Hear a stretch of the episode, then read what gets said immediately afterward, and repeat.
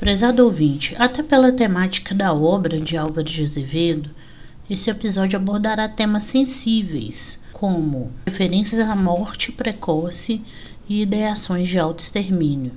Se esses temas são sensíveis para você, evite ouvir o episódio agora. Olá, olá, meu nome é Mônica Coimbra e este é o podcast Casa das Poesias um projeto da Casa das Poesias Baquita Nós Poetas.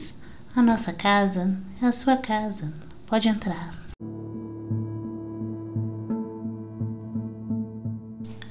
Boa noite, querido ouvinte. Seja bem-vindo.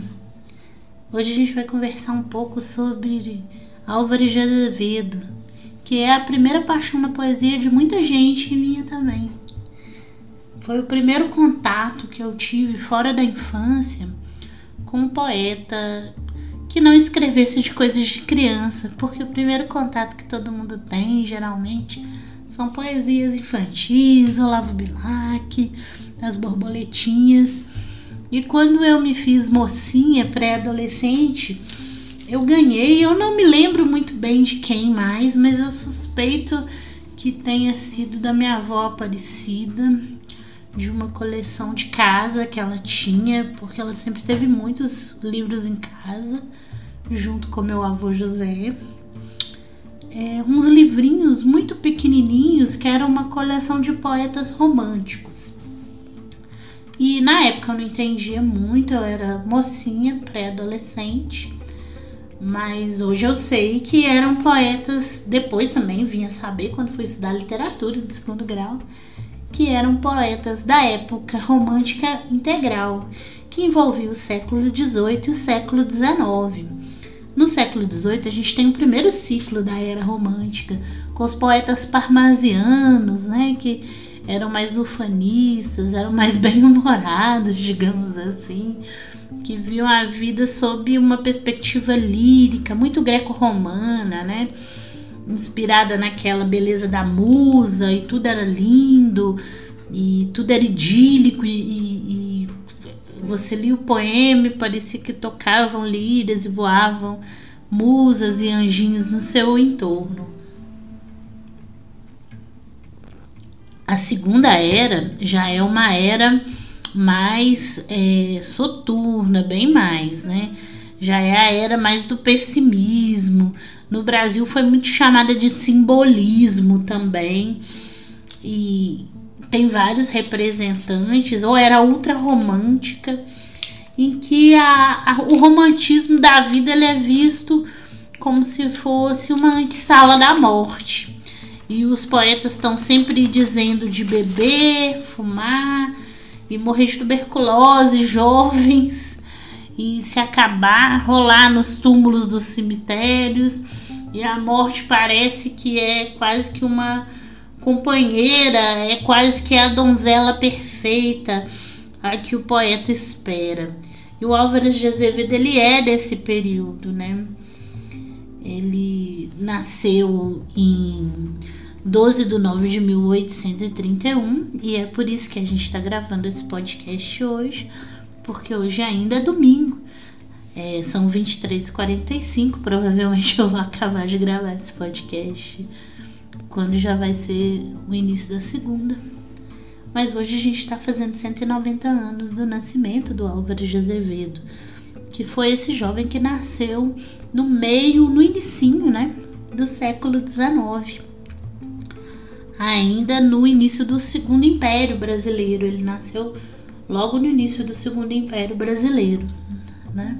Depois do exílio de Dom Pedro I e no início Dom Pedro II começou sua, sua de fato a sua coroação com o golpe da maioridade em 1840 e o Álvares de Azevedo nasceu em 1831 é, e ele deixou o mundo em 25 de abril de 1852 apenas com 20 anos de idade o que faz a gente pensar o que a gente estava fazendo quando tinha 25, 20 anos de idade. Você, né, amigo ouvinte, pode até ter menos de 20 anos de idade. E talvez essa seja a melhor época para ler Álvaro de Azevedo, que foi a época que eu li e me apaixonei por poesia, porque quando a gente tem menos de 20 anos de idade, às vezes a gente é mais é, sujeito, né? A essas ideias de amor trágico ou de amor perfeito, idealizado, que os anos de vida vão tirando da gente, com certeza.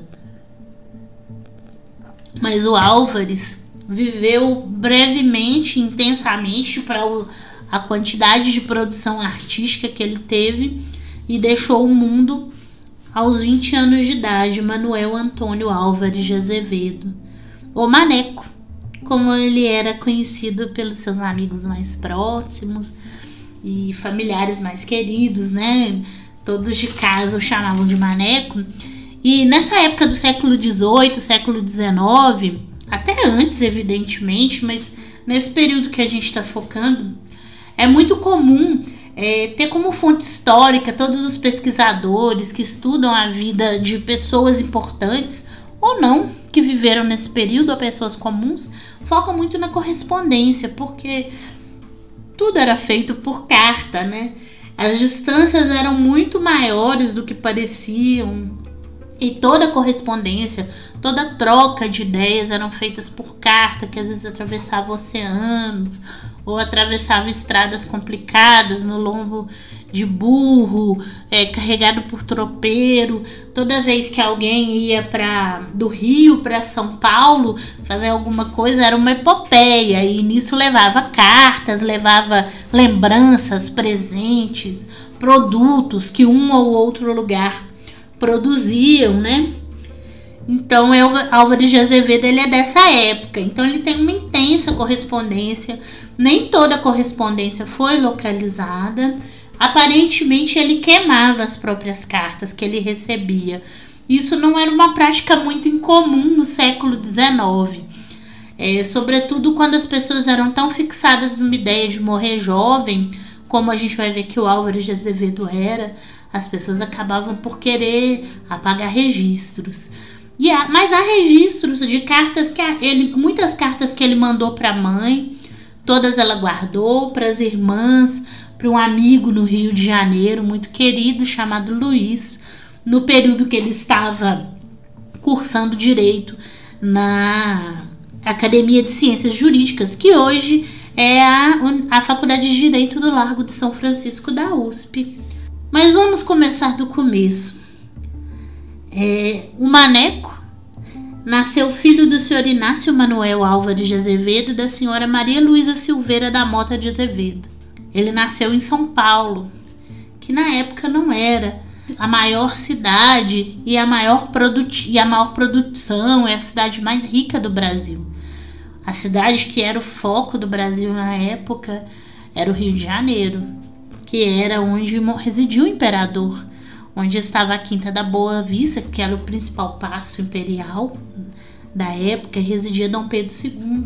E, e São Paulo parecia mais uma cidade pequena e prosaica, perto da grande capital.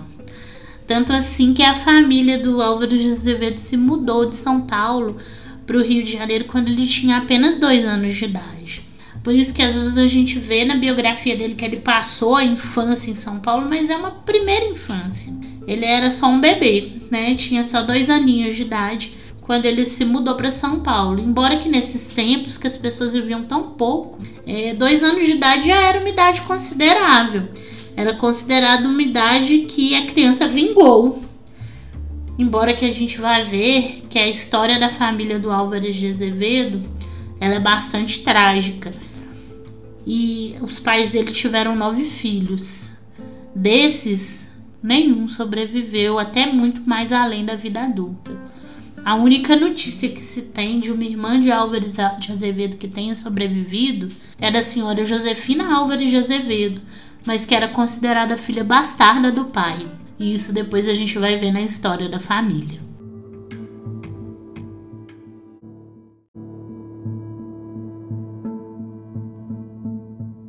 É verdade que a história da família do Álvares de Azevedo foi um amontoado de tragédias. Tanto é que no dia da sua morte, a sua mãe estava grávida do seu oitavo irmãozinho, que também não ia viver muito mais do que ele. Na verdade, era uma menina que aparentemente viveu só até os 3 anos de idade, portanto menos que ele. A primeira grande tragédia na vida dele se deu quando ele ainda era criança. Em 1835, quando ele tinha só quatro aninhos, mas já morava no Rio de Janeiro com a família, morreu seu irmãozinho Inácio Manuel, que tinha o mesmo nome do pai. A gente vai ver que criatividade não é uma, uma prática muito forte entre colocar nome em crianças no século XIX. O menino imitava o nome do pai. E às vezes fica confuso entender quem é pai e quem é o filho. Mas as grandes lamentações que o Álvares de Azevedo tem em cartas pela morte de Inácio, ele está se referindo ao bebê Inácio Manuel, porque o pai sobreviveu a ele. Apesar dele pouco mencionar o pai nas cartas, mas ele foi sobrevivente ao jovem Álvares de Azevedo. E aparentemente, a morte do pequeno Inácio não se sabe exatamente, isso é importante ponderar. Quando que cada acontecimento na vida do Álvares de Azevedo influenciou a obra dele. Porque toda publicação da, da antologia poética, e também da, da peça famosa, Macário. Todos esses, esses poemas maravilhosos que a gente conhece do Álvares de Azevedo foram todos publicados depois da sua morte. É toda uma publicação póstuma, porque ele morreu só com 20 anos de idade. Então não tem como ponderar igual a gente pondera hoje em dia com escritores mais modernos ou que tem a história mais catalogada. O que acontecimento da vida dele influenciou num poema que ele escreveu. Mas pessoalmente eu não posso deixar de pensar, sabendo pelas cartas e pelo que os historiadores que analisaram a vida dele contam, que a morte do irmão Inacinho doeu muito no coração dele como criança, que o poema Anjinho, que ele escreveu na Lira dos 20 anos, não diga respeito ao irmãozinho.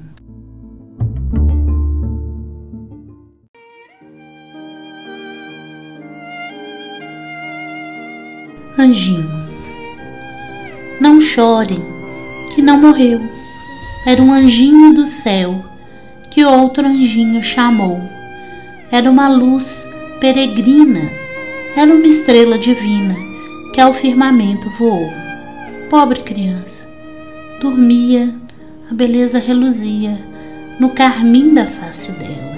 Tinha uns olhos que choravam, tinha uns risos que encantavam Ai meu Deus, era tão bela. Um anjo de asas azuis, todo vestido de luz, sussurrou-lhe um segredo, os mistérios de outra vida. E a criança adormecida sorria de seria tão cedo, tão cedo, que ainda o mundo, o lábio visguento imundo, não lhe passara na roupa, que só o vento do céu batia no barco se as velas douro da polpa, tão cedo que o vestuário levou do anjo solitário que velava o seu dormir, que lhe beijava risonho essa florzinha no rosto, todo ornava ao abrir. Não chore, lembro-me ainda como a criança era linda, no fresco da facezinha, com seus lábios azulados, com seus olhos vidrados, como de morta andorinha. Pobrezinho, o que sofreu, como convulso tremeu na febre dessa agonia. Nem gemia o anjo lindo, só os olhos expandindo, o olhar alguém parecia. Era um canto de esperança que embalava essa criança. Alguma estrela perdida do céu coroada donzela toda chorar-se por ela, que chamara de outra vida? Não chorem, que não morreu, que era um anjinho do céu, que um outro anjinho chamou. Era uma luz peregrina, era uma estrela divina, que ao firmamento voou. Era uma alma que dormia, da noite, na ventania, e que uma fada acordou. Era uma flor de palmeira, na sua manhã primeira que um céu de inverno murchou.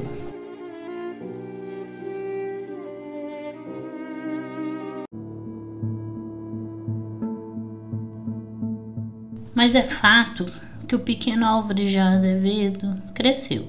E há registros históricos até que aos 13 anos de idade ele chegou a revisitar a São Paulo do seu nascimento para ter com um tio seu, que era professor da Academia de Ciências Jurídicas, onde a previsão é que ele estudasse.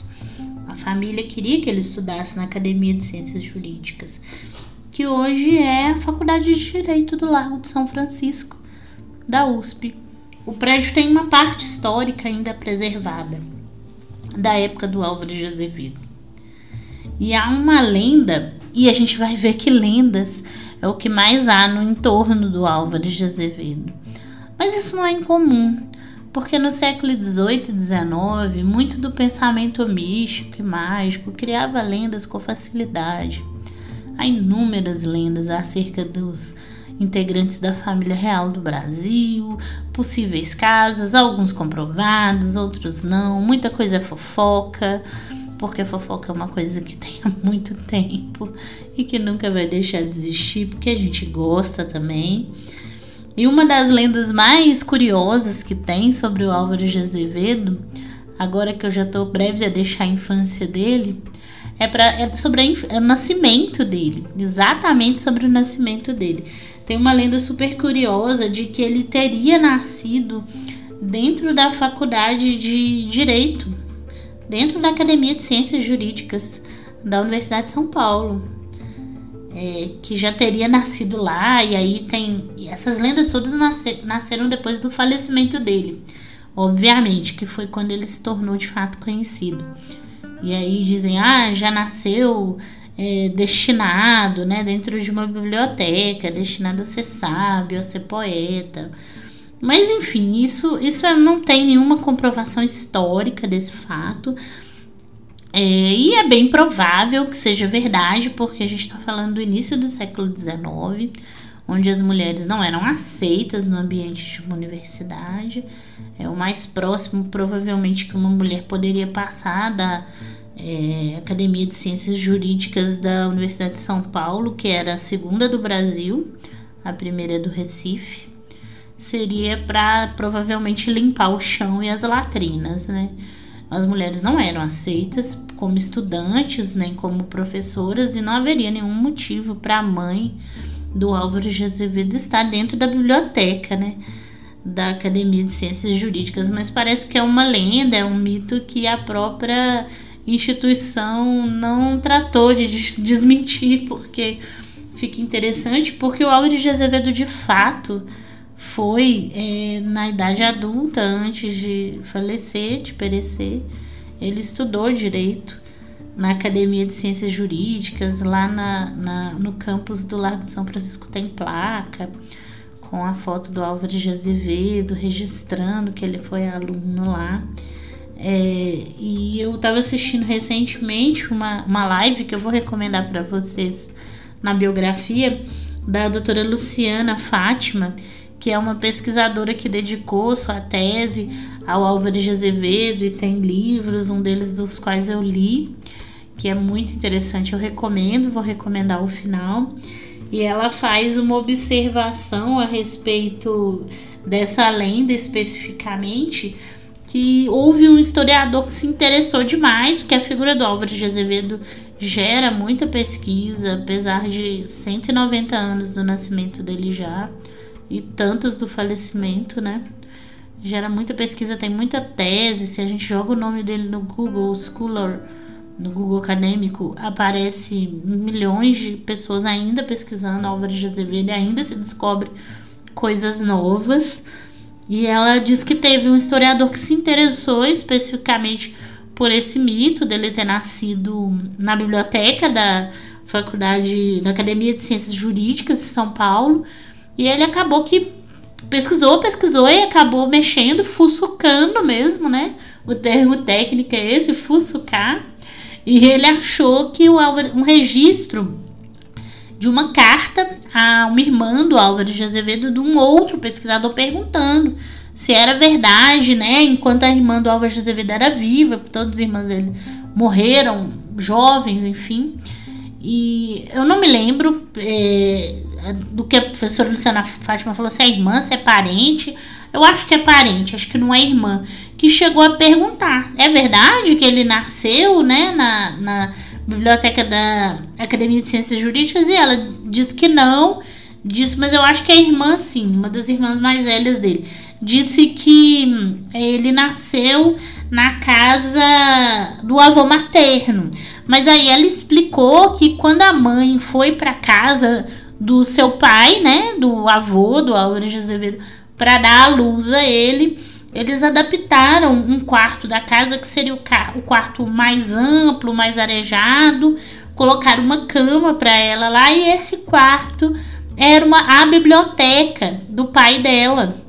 Então, de uma forma ou de outra, ele de fato teria nascido numa biblioteca, mas não é, na biblioteca da Academia de Ciências Jurídicas, né? Porque uma mulher não, não seria nem admitida na, na entrada da instituição, quanto mais para entrar na, na biblioteca, né? Porque seria um lugar que seria barrado, que ela seria barrada mesmo do acesso. Mas é fato que esse rapaz, o, o Álvaro de Azevedo jovem, aos 13 anos de idade agora, ele foi enviado a São Paulo, apesar de ter ido para o Rio muito criança, ele não tinha retornado a São Paulo, porque, como eu tinha falado com vocês anteriormente, no século XIX não era uma coisa simples, né? Ir do Rio e São Paulo não era essa ponte aérea, essa tranquilidade, né? Que se tem é, a partir das, da construção das estradas com facilidade, era tudo caro, demorado. Então ele só retorna a São Paulo aos 13 anos de idade para visitar um tio que era professor da universidade, da que era chamada, não era chamada de universidade, era chamada de Academia de Ciências Jurídicas de São Paulo, para se adaptar, porque a previsão é que a, da família que ele iria morar lá em breve para é, fazer o curso de direito, para se tornar um bacharel em direito. O que de fato aconteceu ele foi é, enviado para São Paulo pela família em, e começou o curso de direito em 1 de março de 1848, quando ele foi é, com 16 anos e ele ia completar 17 anos em setembro daquele ano para cursar direito. E, e, nessa época, como todos os jovens mais abastados da época do Império, que conseguiam né, ter direito à educação, era pouquíssima gente, educação desse nível era delegada só para as famílias muito ricas. As riquíssimas mandavam os herdeiros para estudar na Europa, né? E as ricas, né, os aristocratas brasileiros mesmo, é, mandava para estudar onde tinha universidade no Brasil e eram poucas. Universidade do, de Direito, como eu disse, tinha a Academia de Ciências Jurídicas de São Paulo e a Academia de Ciências Jurídicas de Recife, do Recife, que foi no caso a primeira, né? De São Paulo já é a segunda. No Rio de Janeiro, onde era a sede né, do Império, não havia uma faculdade de direito ainda. Então, todos os herdeiros ricos aqui da região sudeste normalmente eram enviados à Universidade de São Paulo. E aí a gente fica imaginando né, quantidade de adolescentes é, com 16, 17 anos, abastados, que são enviados sozinhos, né, para para uma cidade, para a cidade de São Paulo para estudar e sem nenhuma supervisão familiar, né? Aqueles que eram mais abastados podiam levar um pajem ou um escravizado, porque a gente ainda tá no auge da escravidão no Brasil, é, que só foi abolida em 1888. E aqui a gente tá em 1848, ainda tá distante, né? Tá começando a ter um, um surgimento das ideias tanto abolicionistas quanto republicanas, né? Não, não havia ainda um movimento de questionar a monarquia, Depois a gente vai ver que o, o Álvaro de Azevedo chegou a ter alguns desentendimentos com o pai dele, porque o pai dele entendia que ele tinha ideias muito republicanas. Mas é fato que o jovem Álvaro de Azevedo, com 16 para 17 anos, se mudou para São Paulo para estudar direito. E teve a companhia de todos esses jovens é, vindos de famílias abastadas, logicamente, porque para ter acesso ao ensino superior teria que ser de família aristocrata ou nobre, né? Não era o caso dele ser de família nobre, mas eles eram todos aristocratas. Aparentemente, é nesse ambiente, nesse momento da vida, que o Álvaro de Azevedo construiu, né, toda essa obra dele que a gente conhece. É, a principal obra dele póstuma é a Lira dos 20 anos. E aparentemente, do que se tem notícia, tem até bastante comprovação histórica isso, por referências de cartas e as próprias cartas de elogio e, e lamentação dos amigos quando ele faleceu, é que o projeto da lira de 20 anos seriam três liras.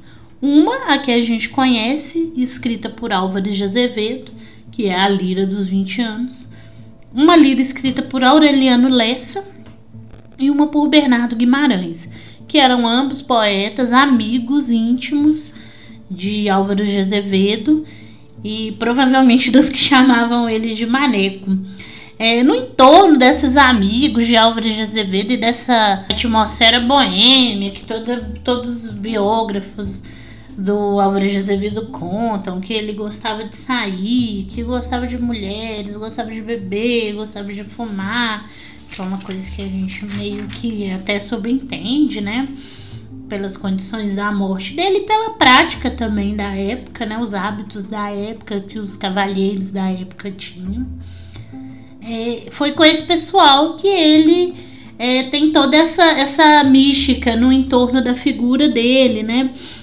da que é um, uma das lendas que não a história não consegue comprovar, os historiadores não conseguem comprovar. Essa é a tal sociedade epicureia existiu de fato, né? Que seria essa sociedade onde eles fariam missas negras e fariam cultos satanistas e cultos à morte. Tem até algumas referências que o Álvares de Azevedo teria no é, quarto dele uma lápide e que teria um crânio para tomar vinho, enfim. E, mas não existe nenhuma evidência científica, né? Eu achei até uma tese muito interessante publicada de uma aluna que chama. É, eu vou ver aqui minhas anotações. É, se chama Repercussões do Macabro no romantismo brasileiro. É uma pesquisadora da USP, a senhora Juliana Luiza de Mello Schmidt, que eu usei como referência para pesquisa. E ela fala na pesquisa dela da lenda da coroação da Rainha dos Mortos, que por horas é, é legada ao Álvares de Azevedo e esses amigos dele, né? O Bernardo Guimarães e Aureliano Lessa mas também a gente encontra essa lenda referindo a Fagundes Varela, que era outro poeta romântico da turma, da mesma galera da época, né? É, essa lenda é uma lenda muito macabra que fala que eles foram um dia pro cemitério beber, e sempre tem essas referências que eles iam pro cemitério beber, fumar e declamar poesias, né? Pro cemitério da Consolação que é ali em São Paulo. Mas, na, na verdade, essas referências que faz o Cemitério da Consolação, elas são historicamente erradas, porque o Cemitério da Consolação ele abriu depois do falecimento do Álvaro de Azevedo. Então, em vida, o Álvaro de Azevedo não existia. O Cemitério da Consolação, a referência histórica que a gente tem é que ali onde é a região do bairro da Liberdade, hoje, que é bem no centrão de São Paulo, né? teria um cemitério que não existe mais hoje, que foi aterrado, e seria a referência seria que eles iriam para lá, que também não seria longe do, da faculdade de, da USP, né? Onde ela se localiza hoje também se localizava historicamente.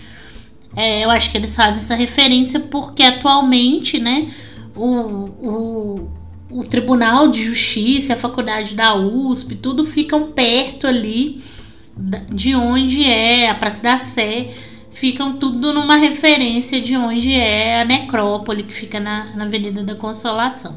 É tudo no acesso ali do, da Paulista, do centro de São Paulo, até o caminho do centro de São Paulo, mas a referência que se tem mesmo é que esse cemitério seria onde é hoje o bairro da Liberdade. Que é, faz muito mais sentido, né? Que é muito mais perto, inclusive, lá de onde é a faculdade. Mas enfim, feitas essas elucubrações geográficas, essa lenda da coroação da Rainha dos Mortos é, uma, é um relato muito macabro que a gente lê e vê que realmente não é nada verdadeiro, que é uma coisa que vem da, da ideia mesmo, dessa idealização da morte e essa romantização no entorno da morte, que eles teriam pegado uma prostituta, que eles eram clientes à força e que teriam levado num caixão para o cemitério e lá teriam feito o ritual e a moça teria ficado muito assustada e teria morrido de fato. E tem todo um, um entorno de macabrismo para contar isso. E parece uma história muito idealizada e improvável que três moleques iam conseguir fazer isso, ou ter estômago pra fazer isso. Parece que era uma coisa mais que ficava na cabeça deles, porque eram todos moleques, né? eram todos meninos, em 16, 17, 18 anos. Esses meninos todos, né? Então não me parece que, que é uma coisa muito real, é mesmo uma coisa que eles faziam isso para é, esses relatos de que eu fiz isso, fiz aquilo, porque era o, o hype da época, né? Falar de coisas macabras e românticas e que lembrassem essa atmosfera meio gótica, né? No entorno que eles escreviam os poemas deles e que eram o, o pano de fundo para o ultrarromantismo. Portanto, é de se suspeitar que tenha sido nesse período, né? Até porque bem bastante próximo do falecimento dele, já que ele tinha 16 anos e faleceu aos 20, não é tanto tempo assim, que ele tenha produzido, né, a, a obra de teatro, a peça de teatro Macário, que é muito interessante porque no seu primeiro ato trata-se de uma conversa do Macário com Satã, né? E, e, é muito engraçado porque quando ele relata né, as conversas com Satã, é, dá, fica muito claro a antipatia e um certo asco que ele tinha da cidade de São Paulo. Porque a gente tem que, que lembrar que o Álvaro de Azevedo ele foi com dois aninhos só para o Rio de Janeiro. E ele foi criado na cidade do Rio de Janeiro, que era sede do Império né, do Brasil. Então eu achei muito curioso porque essa biógrafa dele, estudiosa dele, a Luciana Fátima, doutora Luciana Fátima, ela relata assim que nas cartas que ele escreve para a mãe e para a irmã, fica muito clara a antipatia que ele tava da cidade de São Paulo, né, achando a cidade de São Paulo uma roça, perto da capital do império, achando os bailes todos muito fraquinhos, as roupas das moças muito feiosas, que não tinham requinte, que ele estava acostumado, né? Que, porque ele estava na, na capital do império. Então eram ba bailes onde frequentavam nobres e até às vezes até o próprio imperador, a própria imperatriz. Então a gente vê um certo asco aristocrático dele, né? Em relação à cidade de São Paulo. E eu, eu ficou muito claro para mim isso quando eu estava lendo um trecho na minha pesquisa, eu estava relendo um trecho de Macário, onde ele descreve a cidade.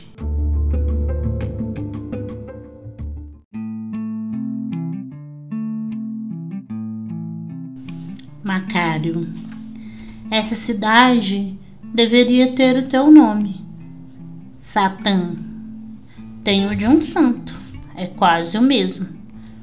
Não é o hábito que faz o monge. Ademais, essa terra é devassa como uma cidade, insípida como uma vila e pobre como uma aldeia. Se não estás reduzido a dar-te ao pagode, a suicidar-te de spleen, ou de alumiar-te a rolo. Então, entre eles, é a monotonia do tédio, até as calçadas. O que tem? Pergunta Macário. Satã. São intransitáveis. Parecem encostadas as tais pedras.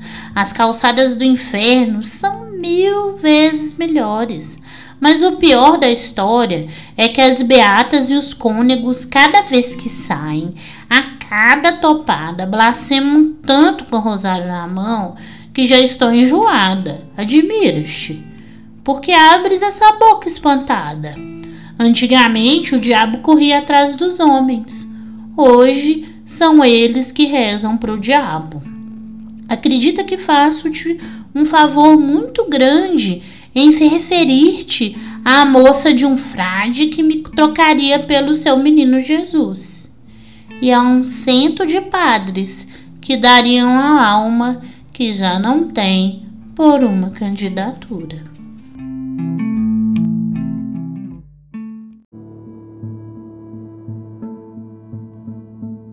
Muito provavelmente da mesma época é a obra Noite na Taverna, com seus prefácios maravilhosos, que são quase uma obra à parte. É curioso ver nos prefácios do Álvaro de Azevedo, porque deles a gente depreende que de fato ele estudava muito e lia muito. Não era nada que ele estivesse blefando acerca do conhecimento que ele tinha. É, alguns biógrafos deles narram situações em que ele pede para a mãe livros recém-lançados é, na Europa. Então ele realmente estava por dentro do que acontecia no mundo da literatura da Europa, que era o mundo mais pulsante da época. Ele foi tradutor de vários poemas do Lord Byron, que na verdade era sua grande inspiração. Ele foi o precursor do byronismo no Brasil. E é engraçado ver essa questão do byronismo porque depois tiveram alguns biógrafos que estudando mesmo a história dele, historiadores, pesquisadores, que analisaram que quando ele traduziu algumas obras do Byron, ele deu a elas um tom muito mais soturno, muito mais noturno e com essas questões de morte, muito mais menos pitoresco do que era a obra do Byron em si porque era característica dele, era o viés que ele enxergava aquela obra, mas ele era um grande fã do Lord Byron. E ele é considerado, inclusive, por apelido, porque todo poeta da época tinha um apelido, o Byron brasileiro. Eu li uma obra muito interessante, que é um artigo da, da pesquisadora Maria Imaculada Cavalcante, da Universidade Federal de Goiás e ela estudou sobre a presença do byronismo na produção literária do Álvares de Azevedo. E é um artigo que eu recomendo demais, porque ele dá toda essa dimensão de quanto o Byron foi de fato uma influência para a escrita do Álvares de Azevedo e como o Álvares de Azevedo era um amante do Lord Byron e como ele traduzia as obras do Lord Byron, ele acabou influenciando toda uma geração de poetas, né? Porque eles passaram a ter contato com a obra de Lord Byron, que é considerado um dos maiores poetas da Inglaterra até hoje, né? Através da tradução do Álvares de Azevedo. Então é como se uma coisa estivesse. Não é nem como, é isso. É o que estava na moda, né? Era o que estava na moda se ler na época, era o que era o hype entre a juventude da época essa coisa do amor ultrarromântico, idealizado, do amor até a morte. De, é, inclusive, um dos apelidos que o Álvares de Azevedo tem é de noivo da morte, porque ele morreu muito jovem, né? Então, aparentemente, é, o que se entende para moral da época é que ele morreu donzela, né? É, não se sabe disso, aparentemente não até pela crônica, né, que se tem dele, mas ele não tomou ninguém em casamento, isso é fato, ele morreu solteiro, né? Então ele tem esse apelido de noivo da morte. É, nesse particular, eu estava até vendo essa live que eu falei da professora que é especialista em Álvares de Azevedo, que eu vou citar lá no final na biografia e também escrito nos créditos da biografia de pesquisa. É, o, o Paulo Resulti, que recebeu ela na live, ele diz que. Ela, porque ela faz uma referência assim. Ah, eles diziam que ele era muito mulherengo, muito boêmio, mas ele escreveu cartas muito doces para a mãe. E nas cartas que ele escreve para a mãe, ele não fala, né, de nenhum auê que ele tenha participado. Ele é sempre falando de coisas normais e muito prosaicas e muito do dia a dia, parecendo que ele estava muito dentro de casa e, tudo mais. E aí o Paulo Resulti conta um caso que também é dessa época, mas eu acredito que o caso que ele conta é mais do século XVIII, mas a moral do século XVIII para o século XIX não muda muito, né? A moral de comportamento. Ele conta um caso de um viajante desses naturalistas que viajava escrevendo sobre o mundo. Se não me falha a memória, é francês. Quem assistir a live lá vai retomar isso. Que ele faz cartas assim muito doces, muito carinhosas para a mãe, falando que estava indo na missa e papapá e tudo mais. E pro pai ele escreve cartas falando da bunda das mulatas subindo as ladeiras de Salvador. Então, pode ser uma coisa que ele tenha, é, que essa, essa correspondência tenha sido contaminada pelo interlocutor, né? A que foi direcionada a carta. Para a mãe, ele pode ter querido é, dar uma sensação de normalidade, de que estava tudo bem, de que ele estava sendo ajuizado. Afinal, ele era um rapaz de 17 anos, né? Quando ele foi morar sozinho em São Paulo para estudar embora que já se esperasse de um rapaz do século XIX uma responsabilidade de um rapaz que não se espera hoje em dia, né? Hoje em dia, facilmente, a gente tem um rapaz de 17 anos como quase uma criança, um adolescente que a gente não pode responsabilizar pelos seus atos. O peso naquela época era outro, até porque as pessoas viviam menos, né? É, mas ainda assim pode ser que ele quis passar para a mãe essa imagem, né? de ser, de estar muito ajuizado e não a imagem de boêmio que ele ficou com fama de, né? Ele e todos os poetas da época ultra romântica, não só ele. E nesse aspecto, né, eu vou ver com vocês, porque é toda essa referência que a gente tem, né, do Álvaro de Azevedo ser muito boêmio e ser muito mulherengo, né, de ficar nas noites de São Paulo que ele mesmo reclamou que não eram noites tão nobres assim, né? Que ele achava a cidade fraquinha, né? Em todos os aspectos, inclusive falando mal das calçadas da cidade. Mas tem um poema dele muito interessante para a gente analisar passo a passo, perto da temática histórica da época.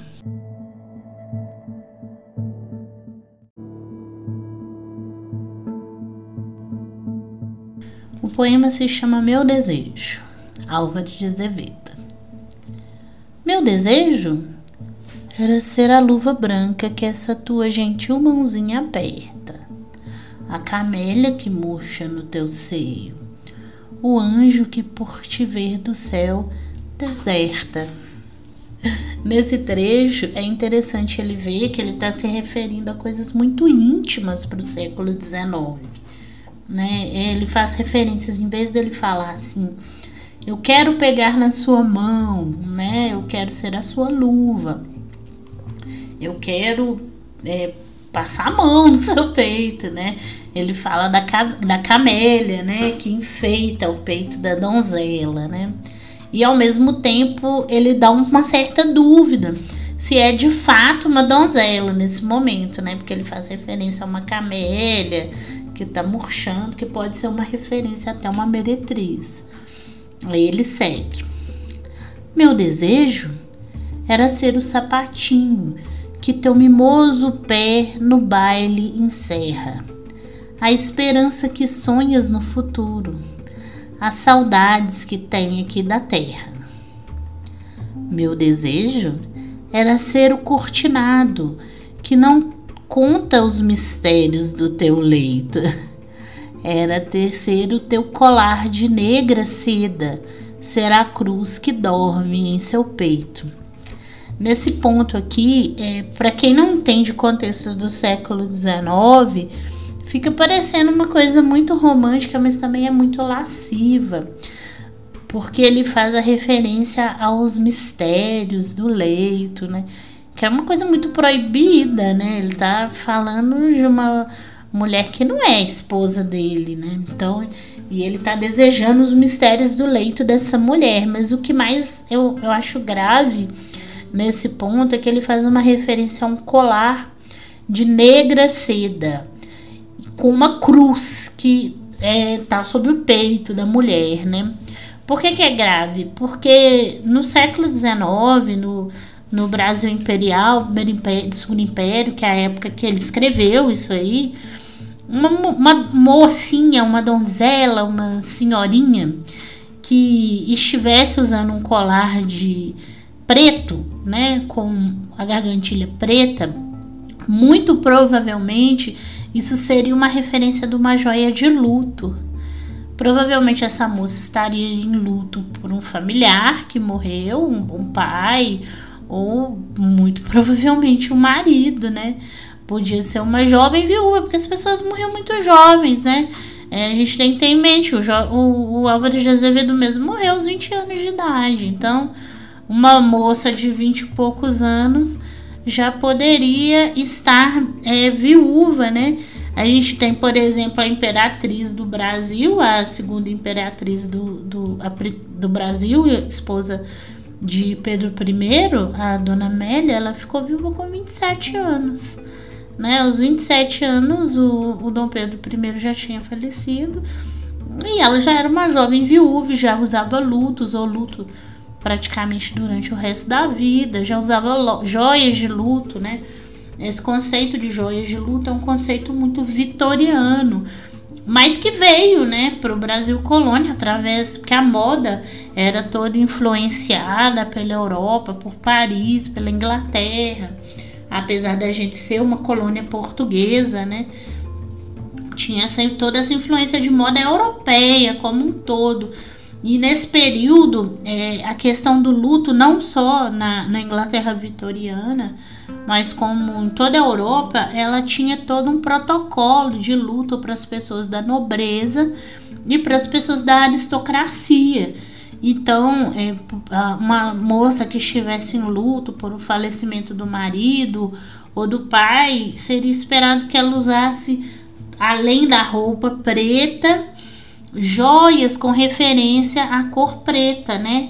E aí ele fala desse colar de negra seda com uma cruz, né? Que é uma joia quase que religiosa, né? Então, ou ele pode estar fazendo referência a uma moça que está em luto pelo falecimento de um pai, de uma mãe, ou até uma jovem viúva.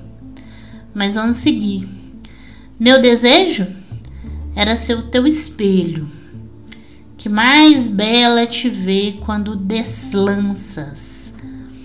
Do baile roupas de escomilha e flores, e mira-te amoroso as nuas graças. E ele segue: Meu desejo era ser o teu espelho, que mais bela te vê quando deslanças do baile as roupas de escomilha e flores, e mira-te amoroso as nuas graças. Eu estava pesquisando o termo escomilha, porque eu não conhecia, e aí eu deparei com um artigo no, é, produzido no mestrado pela pesquisadora Marijana Souza de Queiroz, que é denominado Arte Fúnebre do século XIX, considerações acerca da coleção de quadros de cabelos da Fundação do Instituto Feminino da Bahia. E aí ela descreve que essa palavra escumilha ela aparece bastante na literatura do século XIX como uma referência que a gente tem muito vitoriana das joias de afeto ou mementos, que são joias que são feitas com é, cabelos do falecido, da pessoa falecida. É, e é, todo tipo de joia, medalhão, anel. E a pessoa que estava em luto usava, né, apenas esse tipo de joia é, para lembrar um ente querido. E aí ela faz uma referência que também no Brasil você via isso no século XIX em roupas, as pessoas usando faixas pretas, uma braçadeira preta, e isso tudo era chamado de roupa de escumilha. E ela também vê referências às pessoas chamando véu que cobre o morto no caixão ser chamado escumilha. E ela tem uma referência também a serem roupas finas, é, como se fossem é, a camisete, né, que vai se usar por baixo do espartilho, enfim, mas tratando-se de Álvares de Azevedo e no contexto da poesia, me parece mais que ele está se referindo mesmo a uma pessoa que estivesse em luto, né? E ele está desejando vê-la é, desvelar, né? Des, é, despir-se dessas roupas de luto, né? Provavelmente uma, uma, uma viúva, muito provavelmente, que ele estivesse ali nesse momento desejando, né? Uma jovem viúva, quem sabe. Aí finalmente ele escala. Meu desejo era ser desse teu leito de cambraia o lençol, o travesseiro, com quem velas o seio, onde repousas, solto o cabelo, o rosto feiticeiro. Nesse particular, também a gente é, é tem que, que ter essa nuance do século XIX, né? No século XVII, XVIII, XIX, o cabelo ele é tido como um acessório, uma parte do corpo feminino extremamente erótica. Tanto que quando a gente vê né, as, as imagens historicamente corretas do período, as mulheres já, a menina moça, né, quando já menstrua, já toma um corpinho de mulher e já prende o cabelo dela, né? Só crianças muito pequenas, né, que andam com os cabelos, os cachinhos soltos e tal. A mulher Adulta não. Se muito, é, ela faz alguns cachos e tal quando vai se apresentar em bailes, em situações de gala, onde até usa roupas mais reveladoras que no dia a dia, a depender né, da, da, da mulher, mas mesmo numa circunstância de que quando a mulher sai para um, um, evento social, um baile, uma ópera no século XIX, uma mulher aristocrata, né, que é todo esse contexto da, da poesia de Álvares de Azevedo, a gente está falando de pessoas da aristocracia, isso é importante ter em vista, né? Depois, em outros momentos, a gente pode fazer outros episódios tratando do século XIX de outros contextos históricos, mas o contexto do Álvaro de Azevedo é o contexto da aristocracia paulistana e carioca, né? Da, da alta sociedade do Brasil Império. Então, as mulheres nesse contexto, é, quando ela vai para um baile ou uma ópera acompanhada dos pais, enfim, é um momento em que ela vai ver alguém, que alguém vai se interessar pra ela, por ela, onde os pais vão negociar o casamento dela, porque casamentos nessas épocas eram grandes negócios, né? Então, é, quando ele faz essa referência ao cabelo solto, né? Ele tá fazendo uma referência extremamente íntima, já se não bastasse, né? Ele tá dizendo que ele quer deitar-se, né? A cama, né? Ele quer ser o lençol, quer ser o travesseiro. Na verdade, ele quer deitar com ela em intimidade, com o cabelo solto, né? É, sem todas as regras, milhões de regras de comportamento social que as pessoas tinham que ter em público no século XIX. E ele segue dizendo: Meu desejo era ser a voz da terra, que da estrela do céu ouvisse amor ser o amante que sonhas, que desejas, nas cismas encantadas de louvor. Portanto, assim, é um, é um erotismo profundo, né, que o eu lírico sugere. Mas eu não achei referências a essa coisa de dele poder estar tá desejando uma mulher em luto, mas foi que me pareceu assim, por toda referência que a gente vê, né? A mulher com o colar de seda negra, com uma cruz, a referência à escumilha, né? Então é uma coisa que me parece, dele estar tá desejando, adorando, com todo esse amor idílico que é típico, né, do, do ultrarromantismo. Uma mulher inalcançável, que ele quer muito e quer com desejo carnal, né? Ele quer deixar claro para ela isso, ó. Eu te quero e eu quero você na minha cama, né? Não é de qualquer jeito, não. Nesse particular, eu vou fazer referência a um poema dele que se chama Passei ontem à noite junto dela. Todos esses poemas eles estão colacionados numa coleção que se chama Poemas é, Venenosos, Sarcásticos e, e de Ironia, ou Poemas Malditos, como são mais conhecidos. Né? Eu não, não sei se eu falei ainda, mas se eu não falei, estou falando a obra completa do Álvares de Azevedo caiu em domínio público, então ela é acessável gratuitamente pela internet. Só jogar lá no site, jogar no Google, né? A obra completa, Álvares de Azevedo, já te direciona para o, o, site do domínio público, onde a gente consegue baixar e ler tudo, né? Tem muita coisa também publicada em sites da internet, o que a gente não acha com tanta facilidade e aí tem que procurar autores, são, é as cartas, são as cartas, né? As cartas são uma questão mais complicada porque mesmo os pesquisadores, né, que se dedicam a, a procurar esses documentos históricos falam que ele destruía cartas, né? É, que não era um hábito incomum no século XIX, como já falei. E parece que tem algumas cartas que a família escondeu, né? Então, depois a gente pode até falar um pouco disso. É, tem algumas edições que aparecem sem algumas cartas que todos sabem que existe, como as cartas dele para um amigo no Rio de Janeiro, que era um amigo muito querido, Luiz.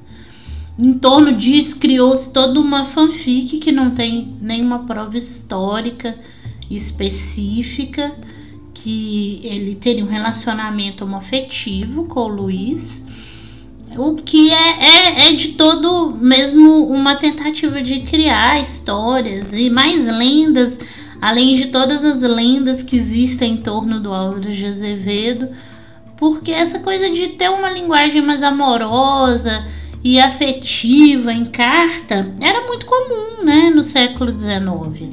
A gente vê vários personagens históricos que ninguém questiona uma eventual heteronormatividade deles. É, não tem algum problema, né, de não ser heteronormativo, mas é, dentro do contexto histórico mesmo, e que tem cartas muito amorosas para amigos, afetivas mesmo, dizendo que ama, enfim, porque era da estética, né, de escrita do período, de escrever com afeto, enfim outra forma, né, de demonstrar afetividade entre os amigos. E isso não quer dizer que a pessoa é, é tem orientação homoafetiva, né? Mas mesmo assim, é, parece que deram um certo sumiço em algumas cartas deles.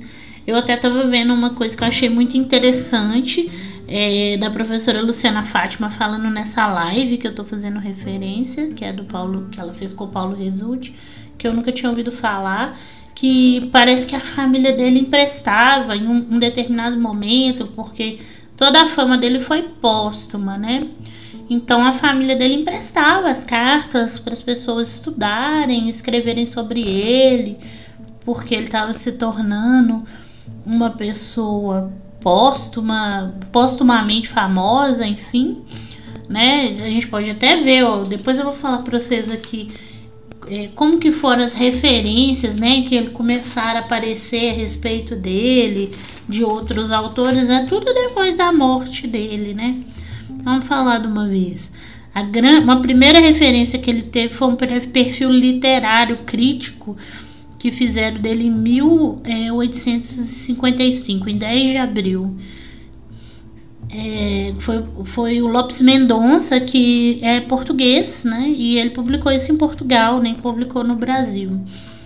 Depois o jornal de Niterói chamado A Pátria, né? Num contexto de Brasil imperial, era um jornal republicano. Ele publicou Meditação aos Ossos do Poeta Álvares de Azevedo, 16 de 5 de 1856 e Machado de Assis também fez uma análise famosa da Lira dos 20 anos, que é considerada a obra-prima, né, de Álvares de Azevedo, e ele fez isso apenas em 26 de junho de 1866, né? Então, é, você vê que toda essa referência literária, que ele foi se tornando uma referência literária depois da morte. Então, depois que ele morreu, teve muita gente procurando correspondência dele para escrever a respeito da vida dele. Mas é, a família dele parece que emprestava com tranquilidade tudo. Só que a correspondência na época, quando ela era selada, ela tinha aquele selo do império, né? O famoso selo olho, olho de boi. E aquilo foi se tornando uma coisa valiosa. Então a, as pessoas às vezes roubavam as cartas mesmo com interesse em ficar com o selo, porque o selo tinha valor. E aí muita coisa se perdeu, né, da correspondência dele. Pode ser coisas que ele nem quis queimar, nem quis desaparecer com elas, porque vai ficando tudo muito nebuloso, né? É, a gente não tem certeza mesmo. Mas é fato que o jovem Álvares de Azevedo, nesse momento, já estava em torno dessas lendas de ser o Byron brasileiro e apesar de não ter se tornado célebre antes de morrer, né? E toda, toda a etimologia poética em torno dele é nesse sentido. Eu vou ler mais um poema para vocês, bem romântico, bem que fala desse desgosto da derrota e do amor não correspondido, que é típico dos poetas ultrarromânticos, né? O amor correspondido não dá poesia nessa época. Adeus, meus sonhos. Adeus, meus sonhos. Eu pranteio e morro. Não levo da existência uma saudade. Há tanta vida que meu peito enchia morreu na minha triste mocidade. Misério, voltei meus pobres dias, a sina doida de um amor sem fruto. A minha alma na treva agora dorme, como um olhar que a morte envolve em luto. Que me resta, meu Deus? Morra comigo a estrela de meus cândidos amores. Já não vejo no meu peito morto um punhado sequer de murchas flores. Fato é que nos últimos anos de vida de Álvares de Azevedo, em que ele vivia em São Paulo, na companhia desses companheiros, amigos da faculdade de direito, poetas, reclamando, murmurando de São Paulo com saudades do Rio de Janeiro escrevendo cartas chorosas para sua mãe, onde ele exigia que ela contasse sobre quando ia a cerimônia do beijamão e todos os detalhes da corte. Ele teve dois grandes sabores que marcaram muito a vida dele, e inclusive foram registrados, que é uma das coisas, poucas coisas que se publicou do Álvares de Azevedo quando ele era vivo, foram discursos tanto um discurso de abertura de um, uma sociedade que ele participava, que foi nesse discurso que rolou a treta com o pai dele, que achou o tom do discurso muito republicano, porque defendia a universalização da educação, que era uma coisa impensada no século XIX, escravocata onde os ideais de igualdade, liberdade, fraternidade ainda não eram populares em todo o mundo, né? O Brasil ainda era uma monarquia, era uma monarquia escravocrata, em que a diferença tinha importância né, na sociedade. Marcar essas diferenças era muito importante. E o pai dele se desentendeu com ele e o que os biógrafos dele dizem é que ele argumentou e disse: "Não, pai, o que eu tô defendendo é não é republicano, isso pode ser feito na monarquia, é um, é um ideal de império, provavelmente porque era muito jovem, né? Dependente financeiramente do pai e também aristocrata, né? Ele não quis romper, né? Se desentender com, com o genitor, com o patriarca da família. Mas nessa época, é, nos últimos anos da sua vida, ele sofreu um grande baque, dois grandes baques a se dizer. Além das perdas constantes na família, que tiveram os nove filhos, ele teve um irmão que morreu aos 19 anos também, e que também escrevia e era poeta, mas não se tornou célebre como ele. Ele perdeu um grande amigo, Feliciano Coelho Duarte, que tirou a própria vida por causa de uma desilusão amorosa. Diz que ele se encantou por uma cocote da época e não foi correspondido e muito jovem, parece que com 17 anos, deu cabo é, à própria vida. E o, o Álvaro de Azevedo escreveu o discurso que foi lido no enterro dele e é uma obra publicada. É bastante triste e bonito. E depois ele perdeu de doença mesmo, o, é, tuberculose, o amigo João Batista da Silva Pereira no ano seguinte 1851. O Feliciano morreu em 1850 e o João Batista morreu em 1851. Ele até escreveu como discurso para o enterro do João Batista que cada um, cada ano, uma vítima se perde nas ondas e a sorte escolhe sorrindo os melhores dentre nós. Daí você vê que ele estava realmente abalado, né? Com a perda dos amigos é, muito jovens. É, tem uma, uma questão que é mais uma das lendas no entorno do Álvaro de Azevedo que não, não se sabe é, se é verdade ou não, mas parece que no dormitório do lugar que ele alugava para morar, ele escreveu na parede 1850, Feliciano, 1851, João Batista, 1852, reticências, né? Dando a entender que, que iria ter um próximo. Isso nas lendas é chamado da maldição do quintanista, que eram os que estavam no, no quinto ano da faculdade de Direito.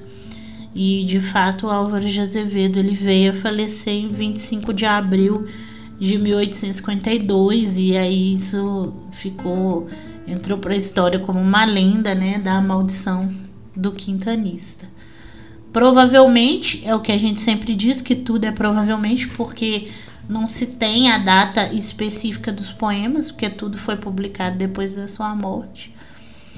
Mas nesse clima bem de perda e de desesperança mesmo, ou de certeza da morte, ele escreveu Lembranças de Morrer.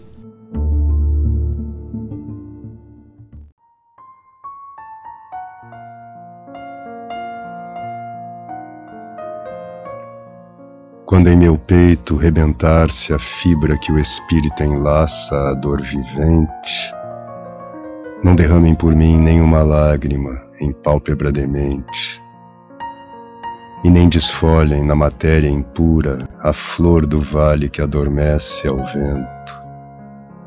Não quero que uma nota de alegria se cale por meu triste passamento. Eu deixo a vida como deixa o tédio do deserto, o poento caminheiro, como as horas de um longo pesadelo que se desfaz ao dobre de um sineiro como um desterro de minha alma errante, onde fogo insensato a consumia. Só levo uma saudade, é desses tempos que amorosa ilusão embelecia. Só levo uma saudade, é dessas sombras que eu sentia velar nas noites minhas. De ti, ó minha mãe, pobre coitada, que por minha tristeza te definhas, de meu pai, de meus únicos amigos, poucos, bem poucos, e que não zombavam quando em noites de febre endoudecido minhas pálidas crenças duvidavam. Se uma lágrima às pálpebras me inunda, se um suspiro nos seios treme ainda, é pela Virgem que sonhei, que nunca aos lábios me encostou a face linda. Só tu, a mocidade sonhadora do pálido poeta deste flores. Se viveu, foi por ti, e de esperança de na vida gozar de teus amores. Beijarei a verdade santa e nua, verei cristalizar-se o sonho amigo. Ó minha Virgem dos errantes sonhos, filha do céu, eu vou amar contigo. Descansa em o meu leito solitário na floresta dos homens esquecida, à sombra de uma cruz, e escrevam nela: Foi poeta, sonhou e amou na vida. Sombras do vale, noites da montanha, que minha alma cantou e amava tanto. Protegei meu corpo abandonado e no silêncio derramai-lhe canto. Mas quando preludia a ave da aurora, e quando à meia-noite o céu repousa, arvoredos do bosque, abri os ramos, deixai a lua prantear-me a lousa.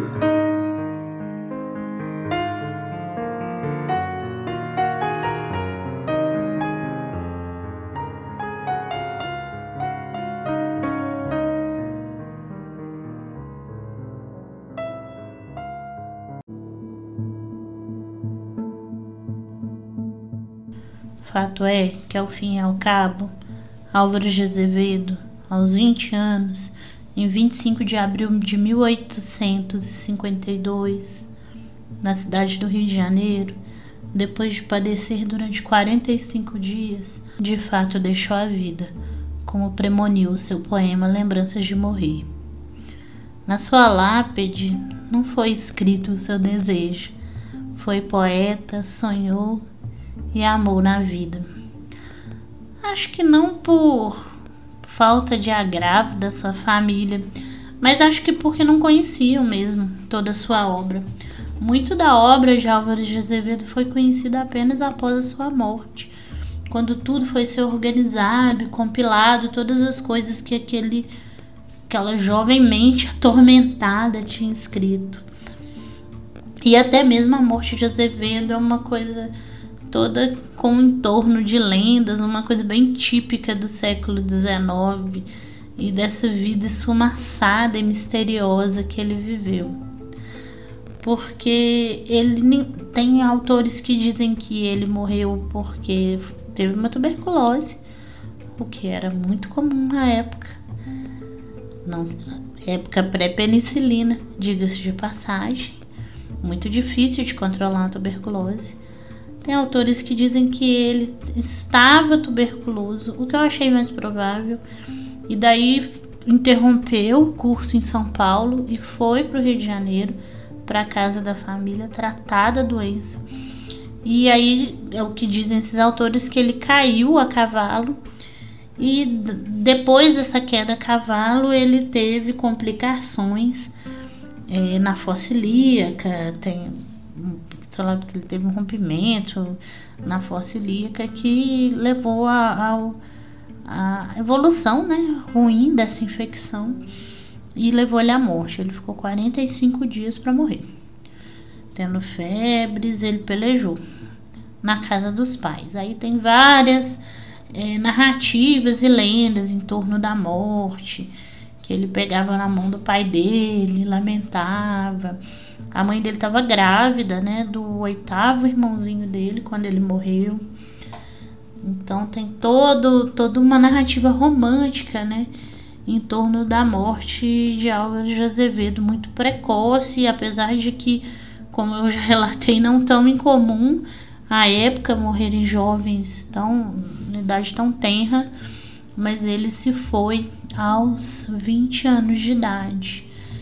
E dentro de toda a tristeza e comoção que envolveu a morte dele, que foi uma coisa acima da média mesmo para a época.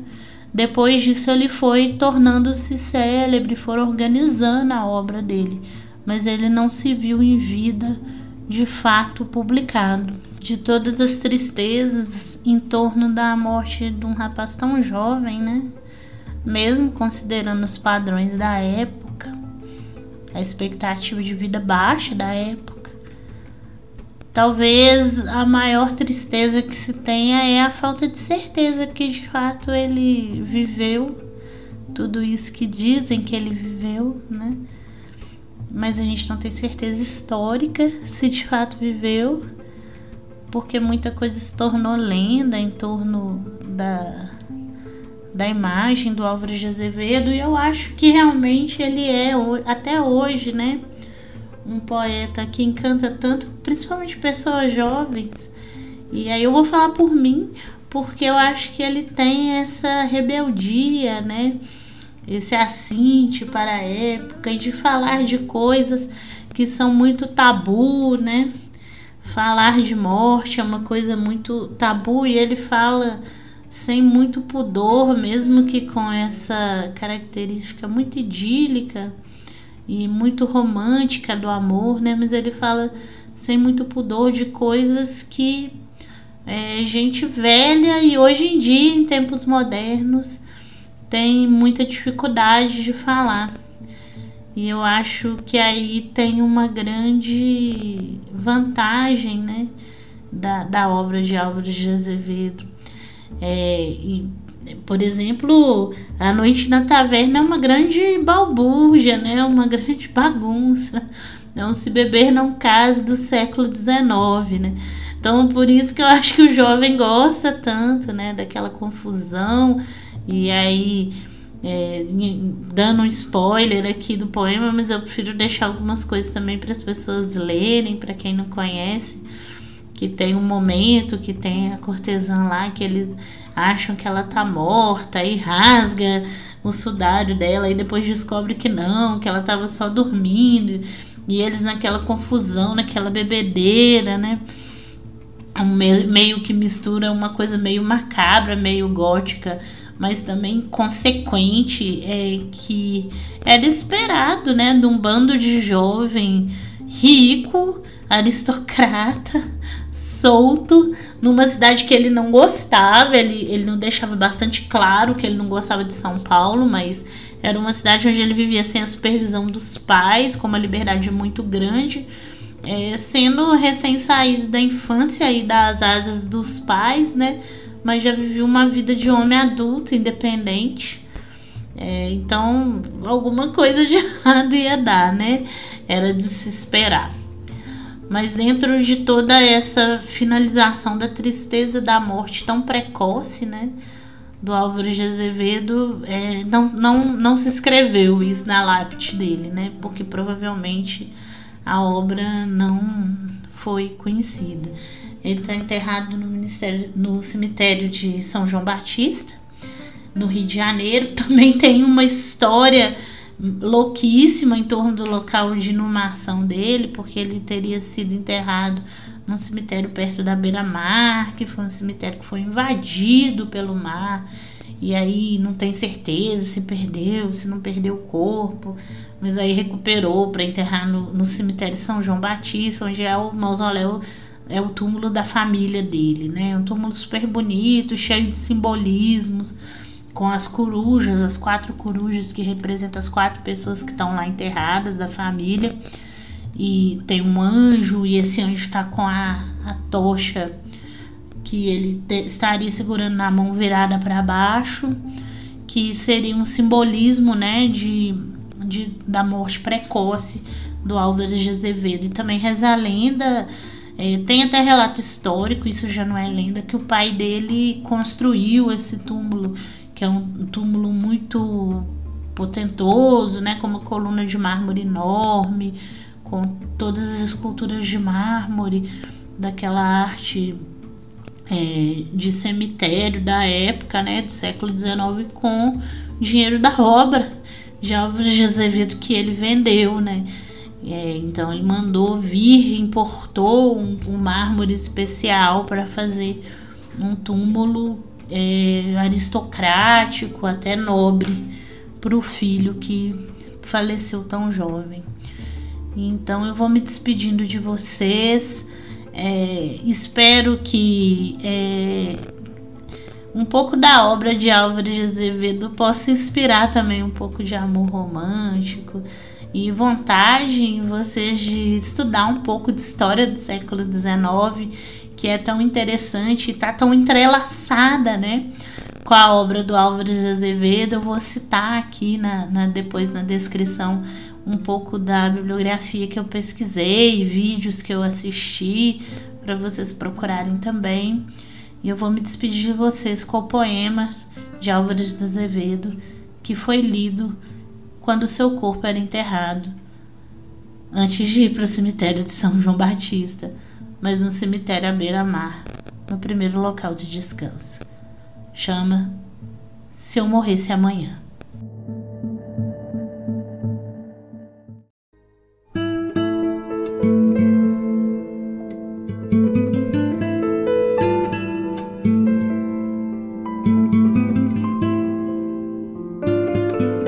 Se eu morresse amanhã, viria ao menos fechar meus olhos minha triste irmã.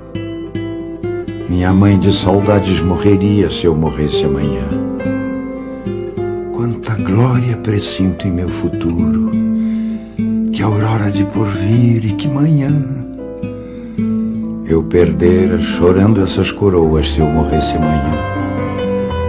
Que sol, que céu azul, que doce nalva acorda a natureza mais louçã. Não me batera tanto amor no peito se eu morresse amanhã. Essa dor da vida, que devora a ânsia de glória, o dolorido afã, a dor no peito emudecer ao menos se eu morresse amanhã.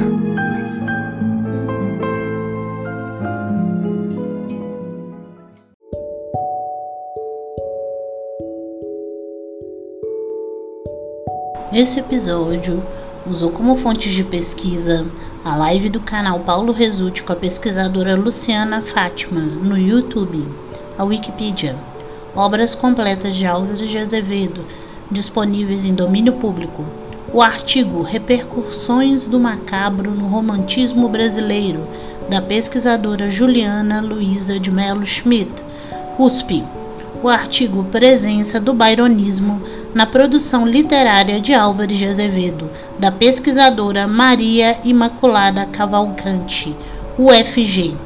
Este episódio também utilizou áudios de Paulo Altran na declamação do poema Se Eu Morresse Amanhã, disponível no YouTube, de Roberto Malê na declamação do poema Lembranças de Morrer, da Lira dos 20 Anos, disponível no YouTube. Chopin, a Noturna da Ópera 9, número 1. Chopin, a Noturna da Ópera 9, número 2. Obrigada por nos ouvir e volte sempre. A casa é sua.